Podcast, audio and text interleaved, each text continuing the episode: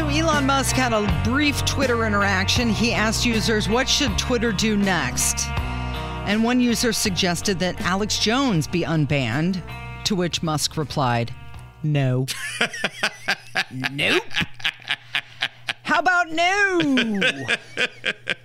so, Alex Jones on Friday urged his followers to not blame Elon Musk for not reinstating his Twitter account. He instead told his audience to support him on censorship free sites and wait to see if the new Twitter owner can actually secure free, spree- free speech on the platform. All right. So, um, we've got a little bit of Alex Jones. We have not played him in quite a while. Our longtime listeners know we used to play him all the time, and then he just became even as ridiculous as he was, too utterly ridiculous to play on the regular. But I th- I felt this was newsworthy enough because he still continues to be completely censored on most mainstream platforms, and I think that's terrible. Uh, take a listen.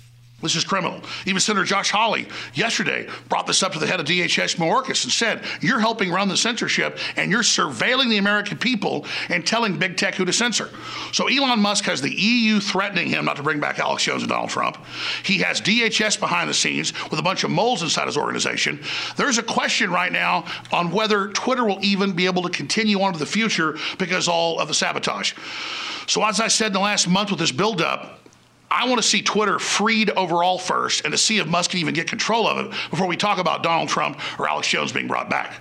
But at the end of the day, that doesn't matter. I've built Infowars.com. I've built our syndicated radio show and TV show that reaches tens of millions a day. You've built it with your word of mouth. And we're not going to sit there and hope that Elon Musk can free Twitter.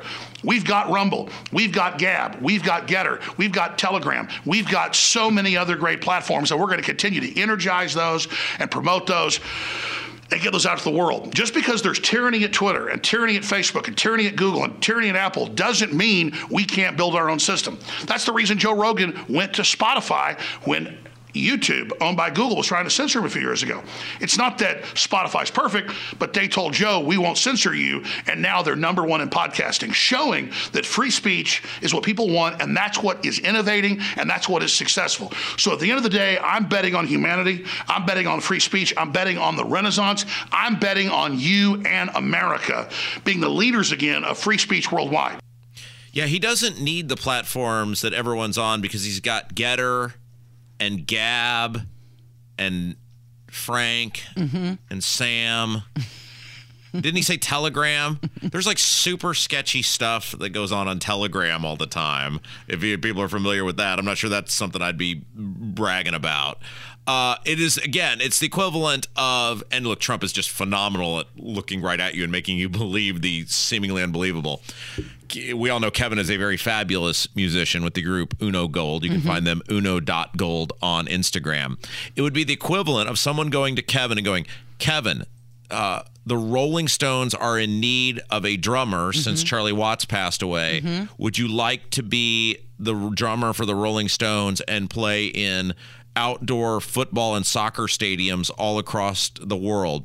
And Kevin would go, No, because I got this really great gig going. we, the the, uh, the we have a we have a lengthy uh, agreement with the Vogue that we will play the Vogue seven seven of the next eight weekends. Yeah. which there's nothing wrong with playing the Vogue, and it's a fabulous institution. And there's nothing wrong with being a local musician. There are many people who are fabulous, but no person in their right mind who actually loves music like the way Kevin does would say, "I would pass up being." A part of the Rolling Stones to play the Vogue. Yeah, no, I don't need to hang with Mick and the Stones. I've got a gig at Melody Inn. no thanks, I'm good. I, it, it- it is it is ridiculous for these guys, whether it's Trump or Alex Jones or whatever, to say they don't want back on the platform. Mm-hmm. They do want back on the platform. In the case of Trump, he doesn't want to admit it; it's his ego. In the case of Alex Jones, he knows they're not going to let him back on, mm-hmm. so he's not. They're not going to own up to it, and it just for any. For any reasonable person who's actually paying attention, it just totally discredits you when you say something so utterly ridiculous. well, and for a small second, I thought, is Alex Jones taking the high road? no. Don't be ridiculous. He has other stuff on his mind besides Twitter. Yeah, he owes like a I gajillion dollars, doesn't he? Yeah, a judge just ordered him to pay an additional $473 million in punitive damages. And and you know what? I had to look to see uh, where does he rank among high profile defamation law de- Yeah. defamation lawsuits? Oh, he ranks at number one, guys. You're number one. You're number one. Uh, J.P. Morgan Chase, an ex-banker broker, 1.4 million dollars. The Cardi B lawsuit, four million. The Roy Moore and the Senate Majority PAC lawsuit, 8.2 million. Johnny Depp, Amber Heard was a 10 million dollar lawsuit. It just keeps going. And where does Alex Jones land? Approximately 1.5 billion dollars. So yeah, Twitter being on Twitter may not be the first thing on his mind right now. And for you people who say, "Oh, the info wars," there's so many people at the info wars. There, those people are not needle movers. Okay, like if you are a person who hangs out on the inf, the, the, the I'm sorry, and it maybe it's you, but you are not a mainstream person that people like Alex Jones mm-hmm. really need in order to cultivate. Right? I mean, Infowars, et cetera. I mean, look who are the advertisers for in, infowars? Is pepsi advertising on on infowars?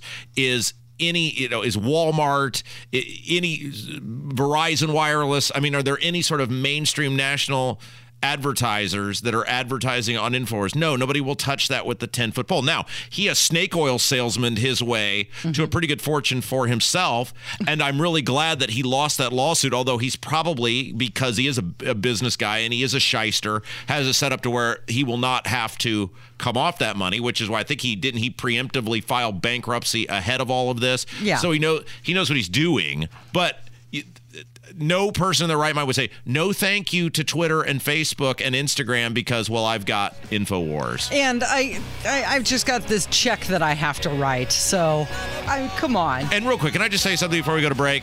Yeah.